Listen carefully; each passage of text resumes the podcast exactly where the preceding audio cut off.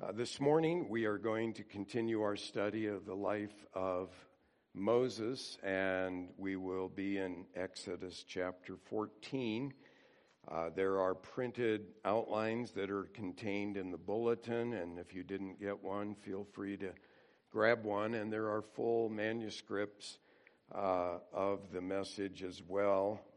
My dear wife, who always catches my typos, caught two glaring ones this week, but uh, see if you can find them when you read the manuscript.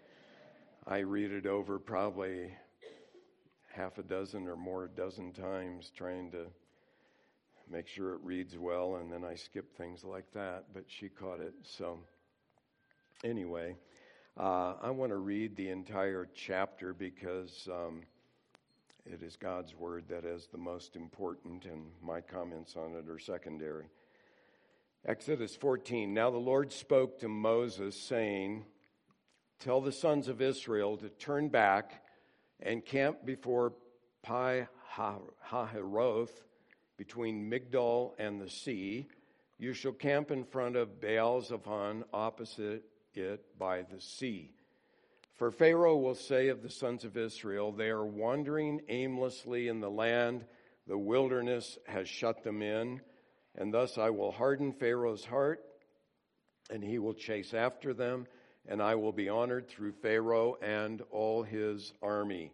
And the Egyptians will know that I am the Lord. And they did so. When the king of Egypt was told that the people had fled, Pharaoh and his servants had a change of heart toward the people. And they said, What is this we've done that we've let Israel go from serving us? So he made his chariot ready and took his people with him, and he took 600 select chariots and all the other chariots of Egypt with officers over all of them. The Lord hardened the heart of Pharaoh, the king of Egypt, and he chased after the sons of Israel as the sons of Israel were going out boldly. Or it may mean going out in an organized fashion. There uh, then the Egyptians chased them with all the horses and chariots of Pharaoh, his horsemen, and his army, and they overtook them camping by the sea beside Pi Hahiroth in front of Baal Zephon. And as Pharaoh drew near, the sons of Israel looked, and behold, the Egyptians were marching after them, and they became very frightened. So the sons of Israel cried out to the Lord, and then they said to Moses, is it because there were no graves in Egypt that you've taken us away to die in the wilderness? Why have you dealt with us in this way, bringing us out of Egypt? Is this not the word that we spoke to you in Egypt, saying, Leave us alone that we may serve the Egyptians? For it would have been better for us to serve the Egyptians than to die in the wilderness. But Moses said to the people, Do not fear. Stand by and see the salvation of the Lord, which he will accomplish for you today. For the Egyptians whom you have seen today, you will never see them again forever. The Lord will fight for you while you keep silent. Then the Lord said to Moses, Why are you crying out to me? Tell the sons of Israel to go forward. As for you, lift up your staff and stretch out your hand over the sea and divide it and the sons of Israel shall go through the midst of the sea on dry land. As for me, behold, I will harden the hearts of the Egyptians, so that they will go in after them, and I will be honored through Pharaoh and all his army, through his chariots and his horsemen. Then the Egyptians will know that I am the Lord when I am honored through Pharaoh, through his chariots and his horsemen. The angel of God, who had been going before the camp of Israel, moved and went behind them, and the pillar of cloud moved from before them and stood behind them.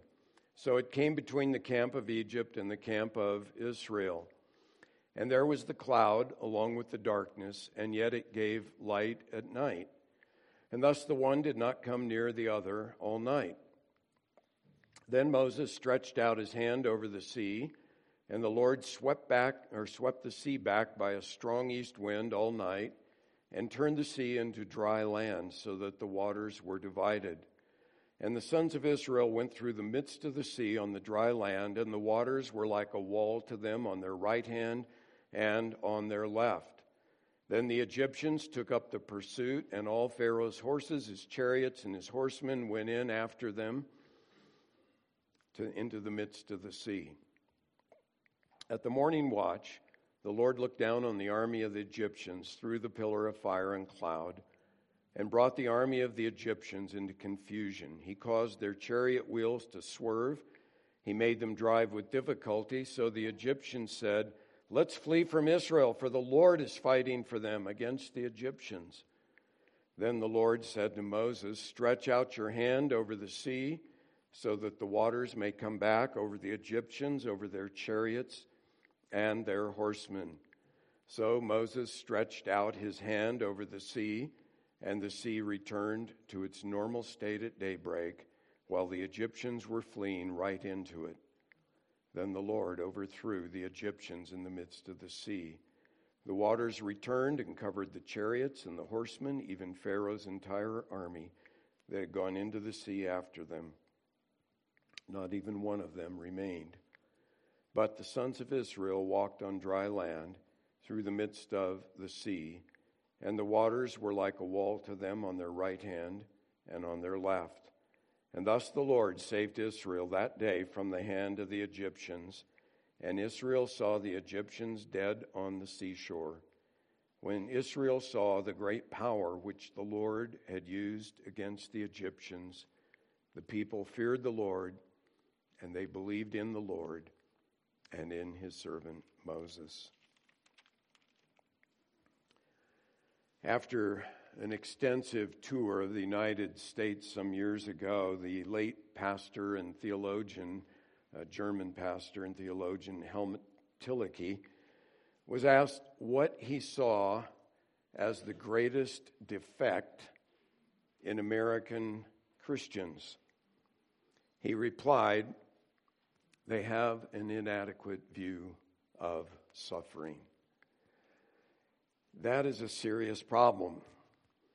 Uh, it is vitally important for every Christian to have a biblical view of suffering because the enemy of our souls uses suffering to try and devour believers. Peter says that in 1 Peter chapter 5 uh, verses 8 and 11. Peter was writing this to a suffering church. And Peter said, Be of sober spirit. Be on the alert. Your adversary, the devil, prowls about like a roaring lion seeking someone to devour. But resist him, firm in your faith, knowing that the same experiences of suffering are being accomplished by your brethren who are in the world. After you've suffered for a little while, the God of all grace, who called you to his eternal glory in Christ, will himself perfect, confirm, strengthen, and establish you. To him be the dominion forever and ever. Amen. You notice how Peter emphasizes there the sovereignty of God. To him be the dominion forever and ever. And how God uses our trials to perfect uh, confirm, strengthen, and establish our faith.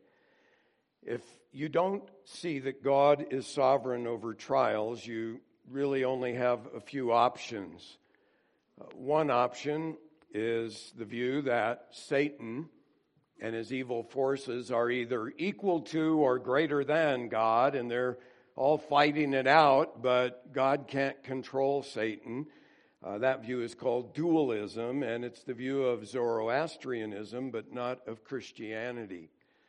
A second view would be that um, God Himself just is out there. He's not concerned about the events on earth. He created everything, but now He is inactive. It's the view of deism, uh, view of some of our founding fathers uh, in this country. Uh, there's a slightly different, more recent option called open theism, And they claim that God really feels bad about your trials and uh, He doesn't really like the fact that they happen to you, but they argue that God doesn't know or control the future. That's up to human free will. And so, you know, He's in heaven saying, Wow, I'm sorry that happened, but God cannot stop things like that from happening. Uh, all of those views are attempts, if you will, to get God off the hook for the problem of suffering and evil. Uh, the problem is they're all heretical because they deny essential uh, attributes of God that are clearly taught in Scripture. In Exodus 14, Pharaoh has driven all of Egypt, Israel out of Egypt after that final 10th plague when all the firstborn in Egypt died. He just said, Get out of here. Uh, the land was practically destroyed after the 10 plagues. But now our text says that he and his servants had a change of heart in verse 5. Unfortunately, it wasn't a change of heart where they said, You know, we have sinned and God is righteous and we are not, and we need to get right with God. It wasn't that kind of change of heart, but rather they decided that they had made a mistake to let the uh, enslaved Jews go. So they send the army to pursue Israel, and uh, they want to inflict some harm on them, but they also want to bring them back and make them their slaves again. God, at this point, directs Moses to tell Israel to turn around. They've already uh, gotten somewhere into the wilderness, a little ways, but God tells them to turn back and camp in a place that was a military trap. Uh, and God had a definite plan to glorify or honor himself. That phrase occurs two or three times uh, by delivering helpless Israel and destroying Pharaoh's army. Uh, this story, of course, the parting of the Red Sea, is one of the most familiar in the Bible, thanks to Charlton Heston and uh, the movie and all of that. But um, anyway, uh, it's a familiar story, but sometimes with familiar stories, you miss the point. Seems to me the point of this story is this that God ordains trials in our lives so that we will trust Him and honor Him when He delivers us. Um, you'll observe that it was shortly after Pharaoh had sent Israel away that he has this change of heart. And the application is this if you're a new Christian, be on guard because it's right after God delivers you from Satan and his forces when you become a Christian that the enemy says, let's get him back. And they pursue and want to gain the upper hand uh, through trials. And so, if you're a new believer or if you're discipling new believers, which I hope some of you are, uh, you need to ground them in the doctrine of suffering, what the Bible teaches about it because uh, otherwise the enemy will destroy, as we saw in that text in 1 Peter. Now, there are three main truths here that I want to bring out this morning. And the first one is simply that God is sovereign over all things, and that includes the trials that come into our lives. It's really important to affirm that. Uh, there are not just these open theists, but also many in the Pentecostal movement today say that trials all come from the devil. And they almost fall into dualism because it's not like God is over the devil. It's, yeah, the devil did this and we have to fight the devil.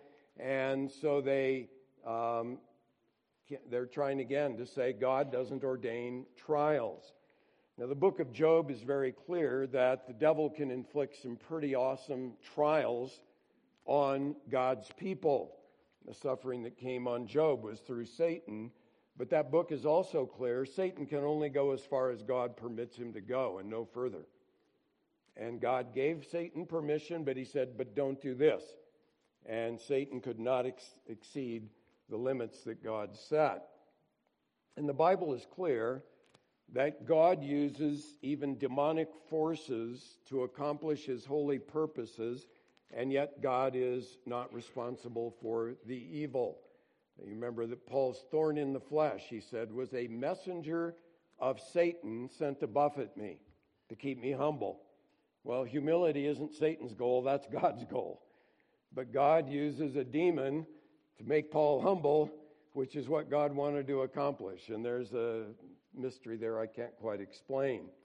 But the, the point is simply God is sovereign then over all the trials that come into his children's lives.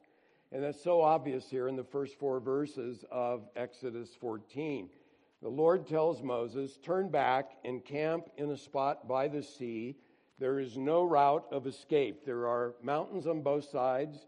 Uh, the Egyptian army is coming in from behind, and in front of them is this body of water that they cannot cross. Now, scholars debate where exactly was the Red Sea crossing. Some translate um, the Red Sea, the margin of my Bible has the Sea of Reeds because uh, the Hebrew word can mean reeds, although some dispute that. Uh, the problem is this that papyrus reeds do not grow at what we know as the Red Sea, which would be now the Suez Gulf on the left side of the Sinai Peninsula and the Gulf of Aqaba on the right. Um, but they only grow in the shallower marshlands that are further to the north. And so some of these scholars say that Israel did not cross that deep Red Sea, but only one of the shallower, bitter lakes that have papyrus reeds growing further to the north. There are some problems, however, with that view. Um, one is there are other places in the Bible where this same phrase uh, that is used here obviously means the Red Sea, not something else. And so it can mean that. Uh, secondly, the depth of water through which Israel passed here, as the um, story explains, and then God sent it back to drown the Egyptian army, was more than a shallow lake. Uh, there's a big body of water, and when the water swooped back on them, they simply could not escape. Uh, twice in verse 22 and again in verse 29, the parting of the sea is described as a wall of water on the right hand and left. I don't think it was as narrow as the uh, well known movie uh, with Charlton Heston portrayed it, because you've got to get two million people through there in one night. So probably it was it could have been a mile wide but the water was standing as a wall, which was clearly uh, a miracle. This is not explainable by human means. God used the wind to clear it out and dry the seabed, but the wall was stacked up like a wall, or the water was stacked up like a wall. Um, more recent scholarship has shown that in ancient times, the Red Sea actually extended further north than it does today and may even have been connected to what are called the Bitter Lakes uh, in the north, in which case there well could have been papyrus reeds growing beside it. But whether we can identify the exact location or not, I think we can believe this story that Moses wrote and which um, all the peoples of the ancient uh, Near East knew about and uh, it's never refuted in any other literature. Um, God did a mighty miracle to deliver his people, and he did it by parting this deep body of water, the Red Sea.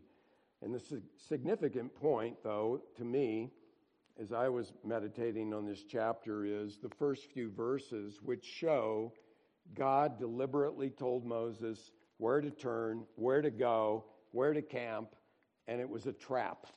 I mean, militarily, any military strategist would look at the map and say, that's suicidal. You know, you don't want to take a body of people there, a group of people there, if you're trying to get away from this uh, crazy uh, monarch in Egypt who's trying to get them back. Uh, and Pharaoh got news of the report and thought, hey, they're sitting ducks. I mean, what in the world did this guy Moses think leading them there? You know, I'm going to go pick them off. Uh, he just delivered them into my hand. And the entire situation was orchestrated by God for his sovereign purposes. Now, again, those who deny that God is sovereign over evil are trying to protect God's reputation, you know, to get him off the hook, to say, well, a good and loving God, all powerful God, could not uh, endorse or ordain that kind of evil. But again, there are many stories in the Bible, including the cross, the story of Jesus on the cross, where it's very clear that God sovereignly ordained it, evil people did it, and they were responsible for what they did to accomplish God's purpose. And we just have to leave it there. I believe there's a very pastoral aspect to this, and it's, it's this. If you deny God's sovereignty over trials, you rob people of comfort in trials. We had a lady, many of you know her, some years ago in our church in her 50s who was dying of cancer, and her husband had already died at an early age. And I remember one of the last times I visited her in the hospital, she told me if I didn't believe God was sovereign, I would be in despair. But she was trusting the Lord in that trial uh, because she knew He was sovereign over uh, all that happens. A second point to note here under this heading is that God sovereignly ordains trials then for our ultimate good. And Romans 8:28 is a familiar verse and it brings great comfort when we go through trials. Uh, it reads, "We know that God causes all things to work together for good to those who love God, to those who are called according to his purpose." And it's probably not advisable to lay that verse on a suffering or grieving person. Uh, they know it. They don't need that right at the moment. They need your comfort. But you should know it and lay hold of it as an anchor for your soul when you're going through a difficult trial. Uh, Hebrews chapter 12 is a great chapter that talks about how, as a loving father, God disciplines us for our good, to train us. And in verses 10 through 11, it says, He disciplines us for our good so that we may share His holiness. And then the author explains all discipline for the moment seems not to be joyful but sorrowful, yet to those who have been trained by it, afterwards it yields the peaceful fruit of righteousness. So God has a plan in our sorrows and our trials uh, to train us in righteousness. Psalm 119, verse 67 says a similar thing. Before I was afflicted, I went astray, but now I keep your word. So God used affliction in the life of the psalmist. And then he goes on just a few verses later, verse 75. It says, I know, O Lord, that your judgments are righteous, and that in faithfulness you have afflicted me. Now, I'm not trying to minimize the, the trauma and the real pain that happens when we go through trials. So we need to own up to it and admit, yeah, I am really hurting, and grieving is not wrong. But I am saying this the only comfort that we can have in a time of difficult trials is that which Joseph mentioned to his brothers. Remember, they had sold him as a teenager into slavery in Egypt. What a trauma that would have been. Uh, he spent time in prison in Egypt before finally God elevated him to second under Pharaoh. And he told his brothers this in Genesis 50 and verse 20. As for you, you meant evil against me, but God meant it for good to bring about this present result to preserve many people alive. So Joseph knew God was sovereign even over his brother's evil, and God was using it to work it all together for good. So God is sovereign then over the um, trials we encounter, and He ordains those trials for our ultimate good. Uh, note also that God is sovereign over the hearts of all people, and that includes these powerful political leaders. Uh, Pharaoh was the most powerful man on the planet in his day. Uh, had a, an impressive army, and um, God repeatedly lets Moses know that Pharaoh's change of heart was because God hardened his heart in judgment. He says that in verse 4, he repeats it in verse 8, and he says it again in verse 17. And Solomon in the Proverbs, chapter 21, and verse 1, says the same thing. The king's heart is like channels of water in the hand of the Lord, he turns it wherever he wishes. So God is sovereign even over the most powerful monarch on the face of the earth. And that's a comfort because right now there are some very evil dictators around the world who are committing atrocities on their people.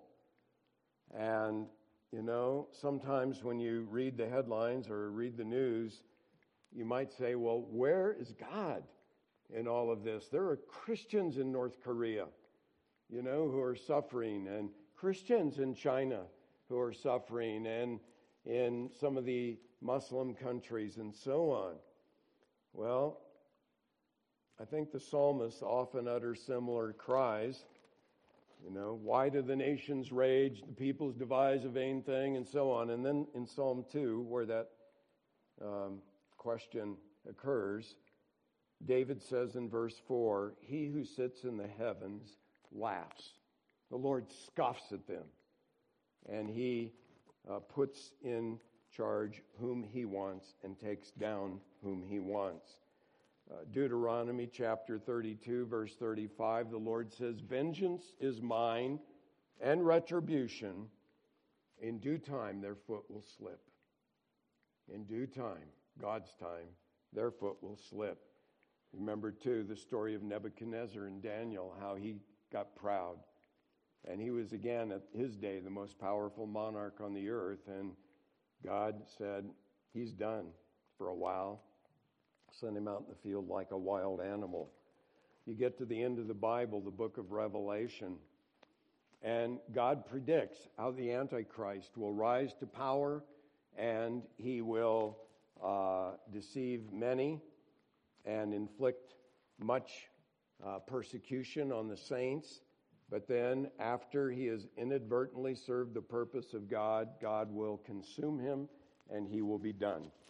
So, God is sovereign. And to me, that's a great comfort when I face trials, and I hope it is to you, that you can trust, even though you don't understand what he's doing, you can trust that he is in charge.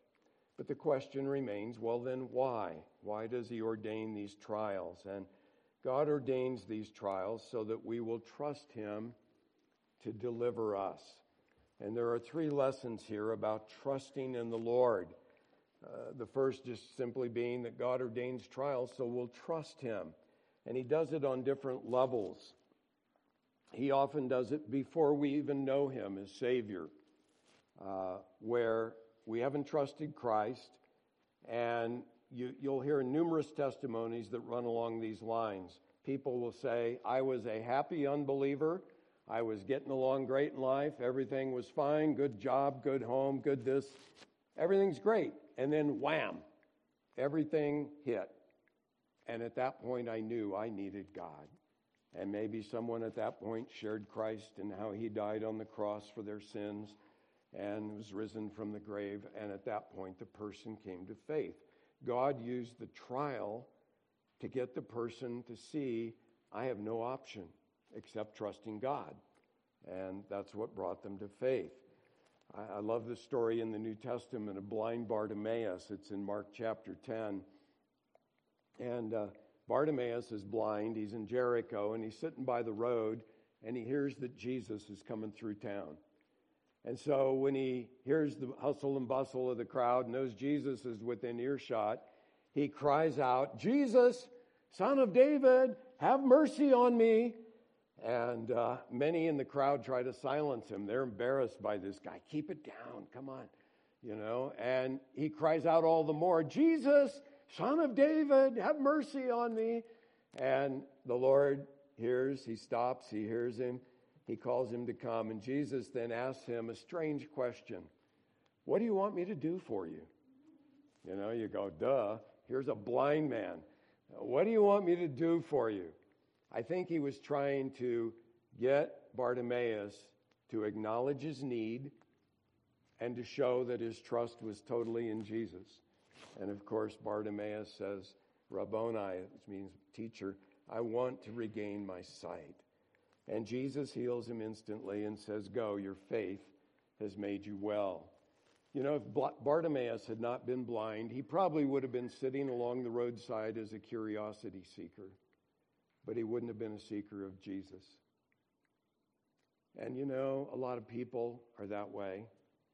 Oh, yeah, it's interesting what you're saying about Jesus. But they aren't blind. They don't see their blindness. They are blind, but they don't see it.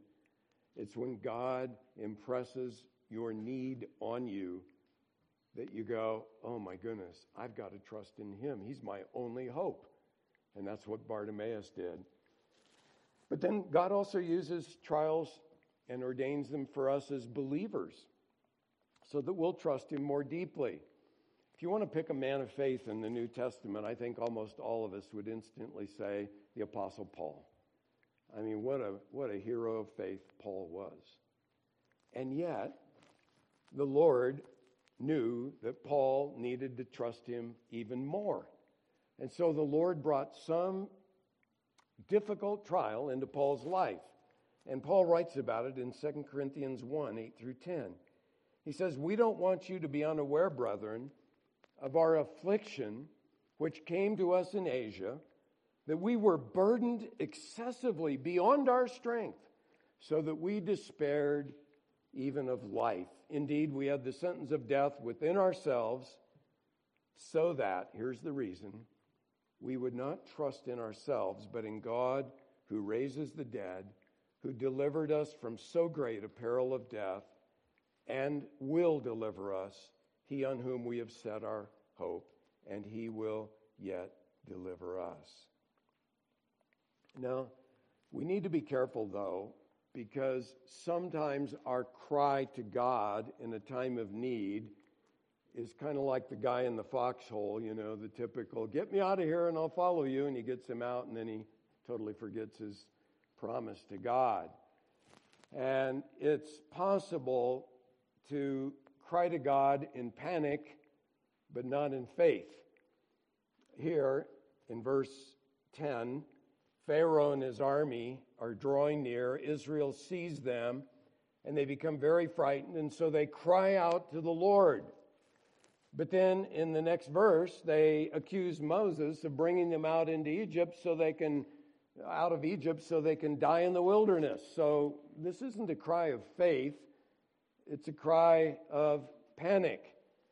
And by accusing Moses, you just brought us out here to die, they're, they're basically saying, We know more than you, Moses, and in, by implication, we know more than God who told you to lead us out here. And so it's not really a true cry of faith here, it's just a, a, try, a cry of panic. Genuine faith submits to God's mighty hand, as 1 Peter 5 says, and casts all anxiety on Him. It rests on Him. And when you begin accusing God or complaining in a negative way, we'll look at more of this in the next chapter, uh, it's evidence of a lack of genuine faith. A second thing to note here, though, is that we can trust that God always has the resources we need for deliverance. The angel of God and the cloud, the pillar of cloud, have been going in front of Egypt, I mean Israel, leading the way out of Egypt.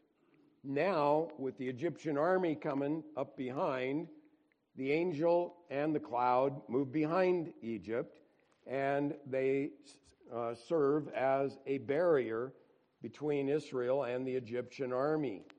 It's interesting, it served as darkness for Egypt but light for Israel. It reminds me of that verse in um, 2 Corinthians where Paul says, The same gospel is a fragrance of death unto death to some, but life unto life to others who are being saved. Same message, different result. Same pillar, darkness on one side, light for Israel on the other side. An old British uh, scholar, C.H. Mackintosh, observed, He has placed Himself between us and our sins, and it is our happy privilege to find Him between us and every one and everything that could be against us.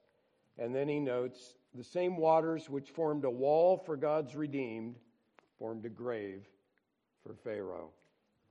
And so the point is again, God has infinite resources to deliver his people. Isaiah chapter 54 and verse 17 gives us the promise no weapon that is formed against you will prosper. Now, what does trusting God mean? Well, trusting God sometimes means doing nothing else except trusting Him. But sometimes trusting God, at other times, it means using appropriate means. Notice verses 13 and 14 again, and this reflects Moses' great trust in the Lord. Moses said to the people, Do not fear. Stand by and see the salvation of the Lord, which he will accomplish for you today. For the Egyptians whom you have seen today, you will never see them again forever. The Lord will fight for you while you keep silent. That's a great picture of our salvation. If you don't know the Lord as your Savior, you cannot do anything to earn that. All you can do is receive it by faith. And even saving faith and repentance are gifts from God. So, unless God grants you the faith, you can't believe. Now, some people say, well, how can God command sinners to believe, to repent and believe if they are unable to repent and believe unless He gives them the gift of repentance and faith? Well, the Bible clearly shows that with the command, God gives the power. He grants what He is commanding uh, to those whom He ordains to save. In Mark chapter 3, there's a story where Jesus is in the synagogue and there's a man there with a withered hand. That meant his hand was like paralyzed, he couldn't use it. Now, Jesus could have just healed the man with a prayer to God. He could have taken him aside privately and um, spoken to him. But instead, he calls him front and center in front of the synagogue. And then Jesus says to this man, Stretch out your hand.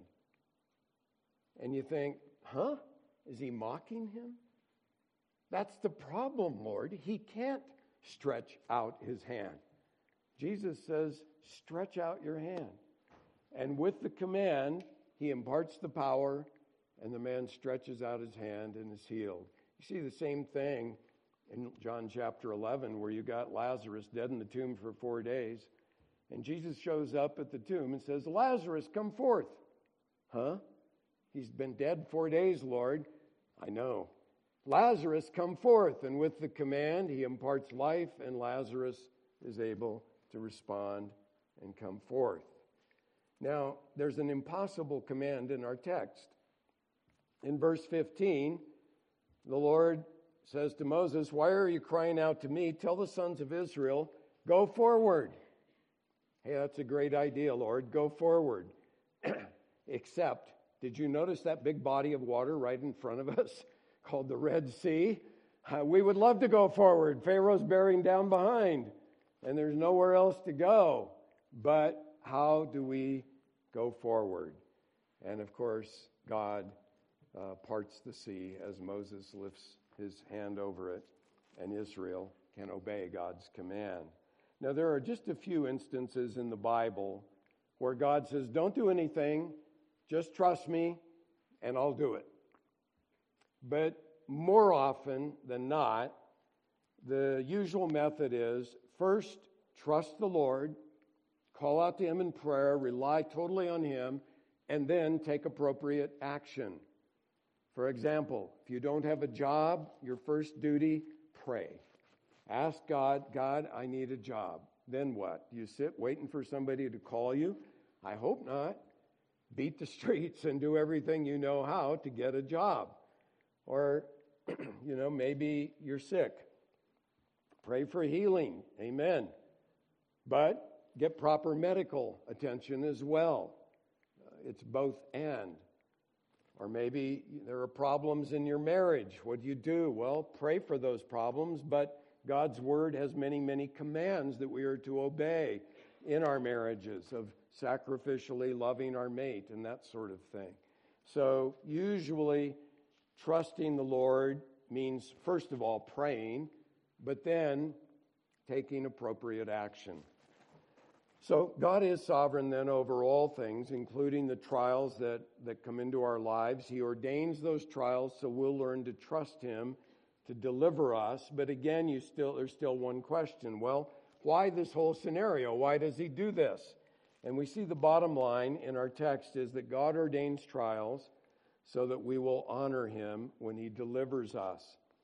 In verse 4, God explains his reason to Moses for these events. And by the way, God doesn't always explain the reasons for our trials. Uh, here, he graciously explains it to Moses. He says this Thus I will harden Pharaoh's heart, and he will chase after them, and I will be honored or glorified through Pharaoh and all his army, and the Egyptians will know that I am the Lord. And then he repeats it in verse 18. Then the Egyptians will know that I am the Lord when I am honored through Pharaoh, through his chariots and his horsemen. Uh, Philip Ryken has a thick book on sermons on Exodus, which he subtitles. Uh, the theme of Exodus, he says, is saved for God's glory. And I think he has that right. And he further explains everything God has done, everything God is now doing, and everything God will do in the future, he does for his own glory. And that's clearly the reason God did this. He bottles Israel in at the seashore so that he can part the, the waves, the water, and be glorified in their deliverance. And note that God is glorified not only in saving his elect, he's also glorified in judging the wicked. He's glorified when he judges this wicked Pharaoh and his idolatrous troops. Now, what do you do when God delivers you? Well, when God delivers you, give him the glory. That's the point. And that applies to your salvation. And we'll see that next week in the Song of Moses in chapter 15 but it also applies when he delivers you from a trial. Uh, in Psalm 50 and verse 15, it's a great promise. God says, Call upon me in the day of trouble, and I shall rescue you, and you will honor me. And so here you have the most powerful war machine on the face of the earth Pharaoh and all of his chariots and horsemen, and they are no match for God. God simply breathes on them. In effect, he blows this wind, parts the sea, the wind stops, the sea comes back on them, and they are all drowned. And um, as a result, in verse 31, it says that Israel feared the Lord and believed in him as well as in his servant Moses. Now we're going to see again, that's pretty temporary belief on their part because in the next chapter they grumble. But the point is, as we go through a difficult trial, that the aim is that we will glorify the Lord when He delivers us. If you're in a serious trial, I encourage you to read that great ending of Romans chapter 8. I've been there so, so many times when I've been going through difficulty. And I, I just love the crescendo that Paul builds that chapter up to. In verse 31, he says, If God is for us, who is against us? Nothing can stand against us if God is for us. And he goes on and he lists every conceivable trial, including being slaughtered as sheep uh, by the enemy for God's sake.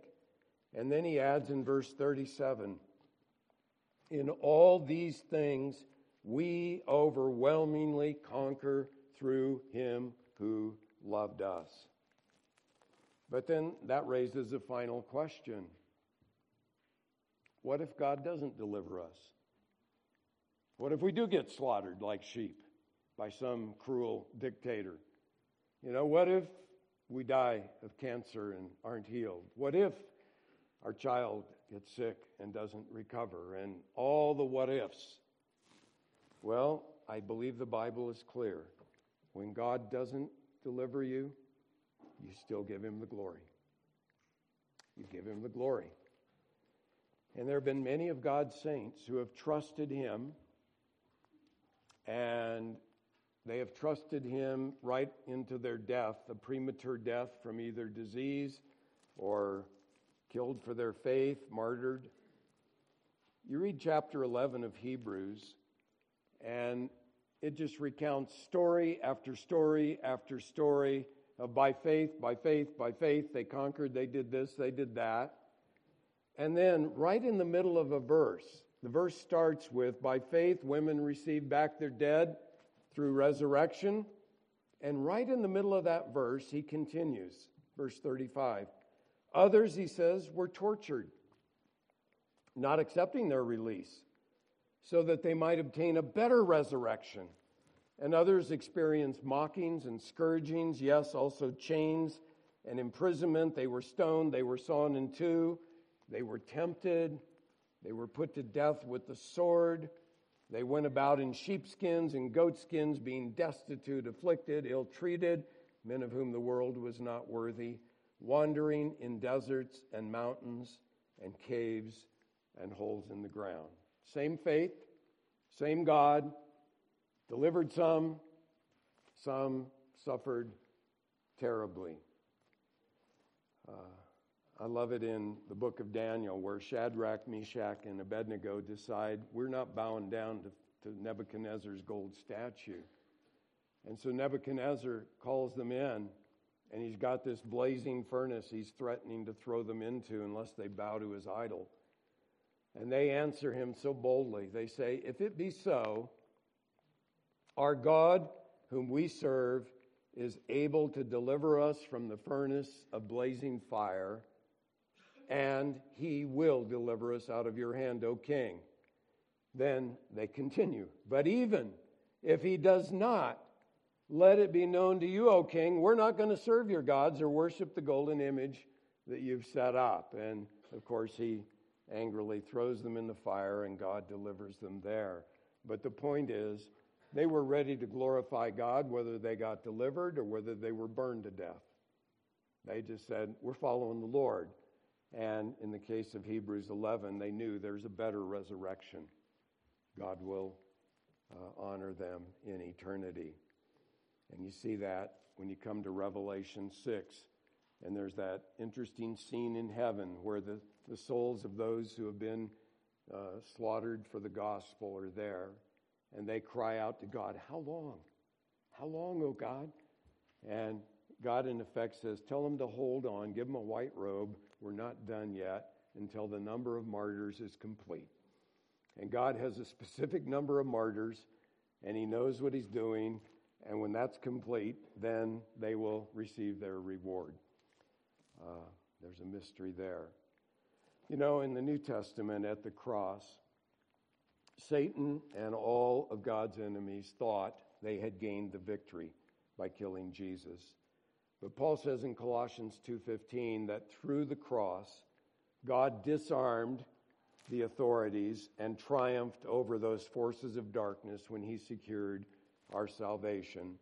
And God then raised Jesus from the dead and Ephesians 1 says he is seated above all rule and authority every name that is named in heaven, on earth, and beneath the earth. Jesus is Lord.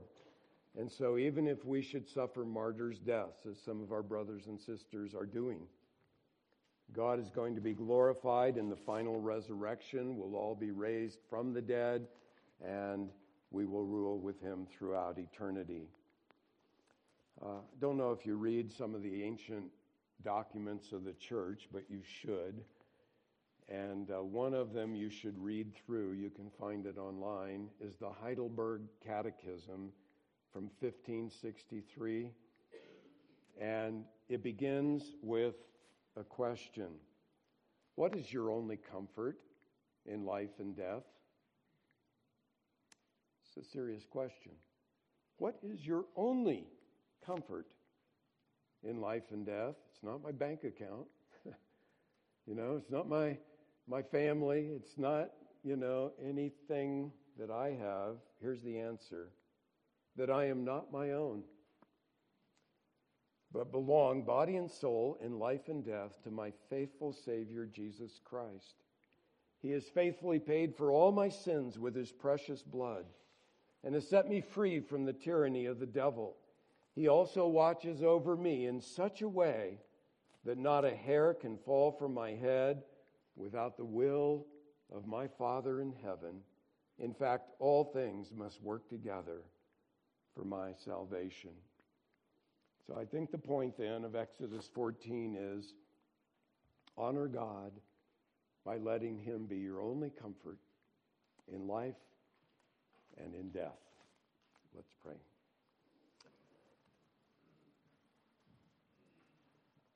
Father, I pray that all our hope would be in you. I pray for any here who do not know Jesus as Savior and Lord, that you would open their eyes to see their desperate need for Him today, that they would not let the sun set this evening without seeking you, calling upon you to save them. And thank you for the promise of your word that whoever will call upon the name of the Lord will be saved. I know some of your saints are suffering difficult trials.